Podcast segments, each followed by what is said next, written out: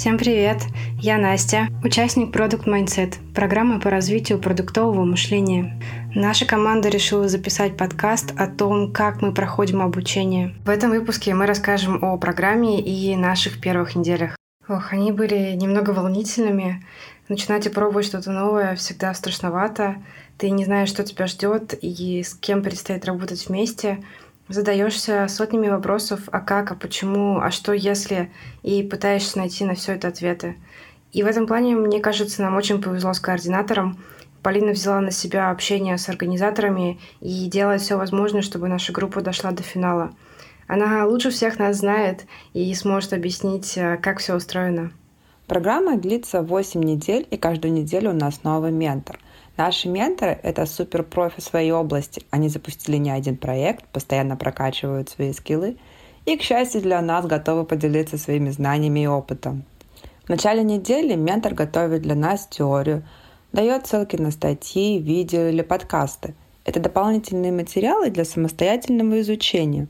Конечно же, все сразу охватить достаточно тяжело, и все зависит от количества времени, которое ты сможешь выделить на неделю для погружения в новую предметку. В материалах ментора есть также описание домашних заданий недели.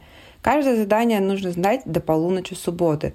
Получается, что есть ровно неделя на изучение теории и решение задач с использованием полученных знаний. Все вопросы по теории можно обсудить на вебинаре с ментором, который обычно проводится среди недели. Домашние задания бывают двух типов – командные и персональные. Если с персональными все понятно, то вот для решения командных задач весь наш поток разбили на группы по 4-6 человек. Изначально на программу было подано 1200 заявок. Организаторы провели тест, затем по результатам разделили нас всех на участников и слушателей, а после уже распределили по командам. Получилось 40 команд участников программы, домашние задания которых будут проверять менторы. Слушатели программы тоже распределили по группам, и они проходят программу так же, как и участники, но без возможности получить главный приз. Информация о распределении по группам и контактам участников пришла в начале самой первой недели. Первым делом мы, конечно же, создали общий чатик, рассказали немного каждый о себе. Координатором нашей группы стала я. Я заранее предупредила ребят, что во время программы уеду в отпуск на 4 дня, которое запланировала еще до программы. Ничего не предвещало беды, но пока я была в отпуске, у нас в группе случился небольшой конфуз, о котором мы расскажем чуть попозже.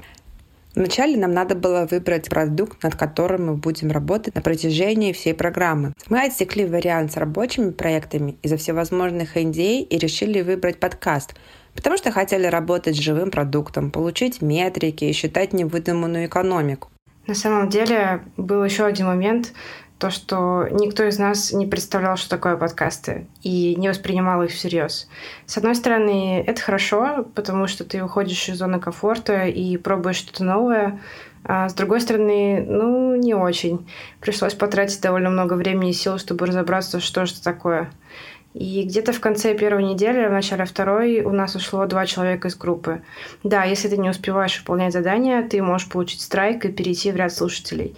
А из слушателей тоже можно перейти в участники, и таким образом к нам присоединились Вова и Оля. Привет, меня зовут Вова. Я хотел бы э, заниматься развитием и управлением продукта целиком – Поэтому я стал читать э, различные статьи, искать интересные каналы и источники с подходящими для меня материалами. И так я наткнулся на Product Mindset, оставил заявку и стал участником программы. А сначала я попал э, в группу О, категория О. Это значит, что я не буду претендовать на главный приз на воркшоп, и поэтому ну, принципе, для меня это было не важно. Мне гораздо важнее были знания, гораздо важнее была возможность общаться с людьми, которые, э, вероятно, имеют больше опыта в этой деятельности, чем я.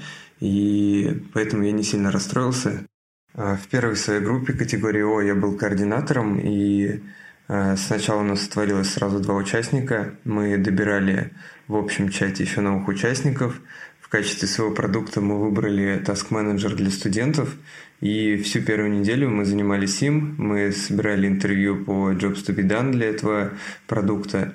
А, оно для нас оказалось таким довольно инсайтовым, потому что много нового мы узнали и поняли, что на самом деле, возможно, этот продукт необходим.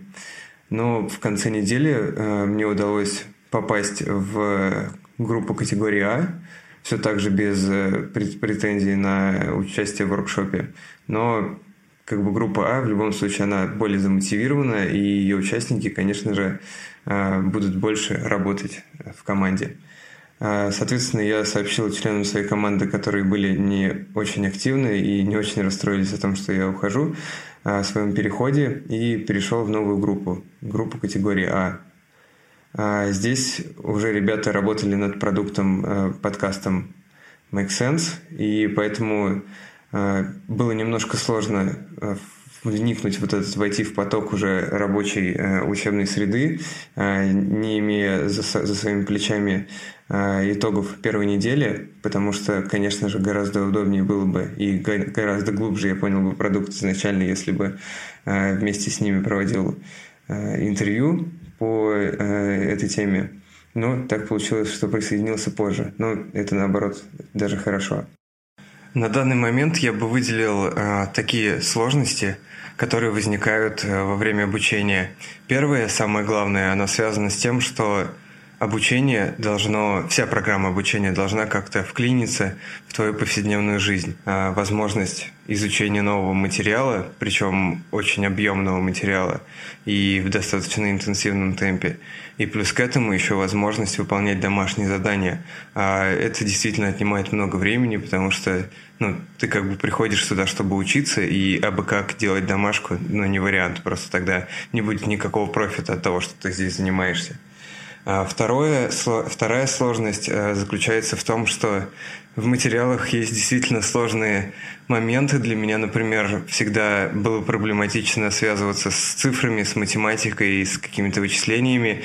Несколько раз до программы я пытался как-то своими силами э, на разных интернет-ресурсах освоить юнит-экономику, и это всегда была такая дикая боль для меня, потому что я ненавижу считать, ненавижу что-то складывать и освоить без какого-то нормального объяснения тему юнит-экономики мне казалось вообще нереальным. Но на программе, это, по-моему, была у нас третья неделя, где, или вторая, а, где надо было высчитывать юнит-экономику нашего продукта, а, я впервые полноценно понял всю суть, понял, разобрался со всеми метриками, и ну, это действительно прям было мега эффективно.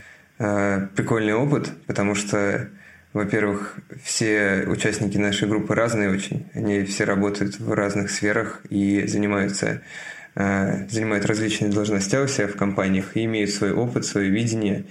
Э, поэтому обмениваться этим опытом в процессе изучения материалов и обработки этих заданий мне кажется максимально полезным. И мы часто шутим, часто разговариваем на какие-то офтопные темы, но в целом это все большой плюс к нашей учебе и к нашей а, Сейчас у нас строятся все задания, распределение всех заданий формируется а, в основном по общему согласованию, либо стычка нашего координатора Полины.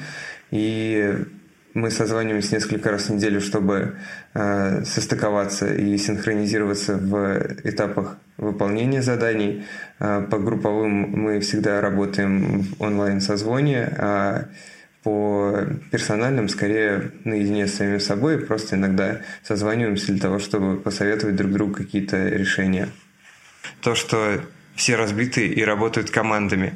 Если вы когда-то онлайн проходили какие-то курсы, либо дистанционно, то наверняка упирались в тот момент, что очень сложно периодически себя заставить что-то делать. Даже если ты очень замотивирован, даже если у тебя есть время и силы, очень сложно заставить себя что-то делать. Но когда ты работаешь в команде, то ты так или иначе, э, во-первых, зависишь от этих участников. Во-вторых, ты не можешь их подставлять, потому что ну, они на тебя рассчитывают. Вы распределили какие-то задания, а, и твоя часть тоже должна быть выполнена, иначе команда получит страйк и будет, э, выпадет из участия в игре.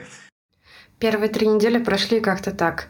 Мы пытались во всем разобраться вместе, делали и сдавали вовремя домашку, при этом не было особо свободного времени, и нам нужно было быстро принимать решения, договариваться как-то между собой. И вот с пониманием друг друга у нас не всегда было гладко, но об этом мы расскажем уже в следующем выпуске.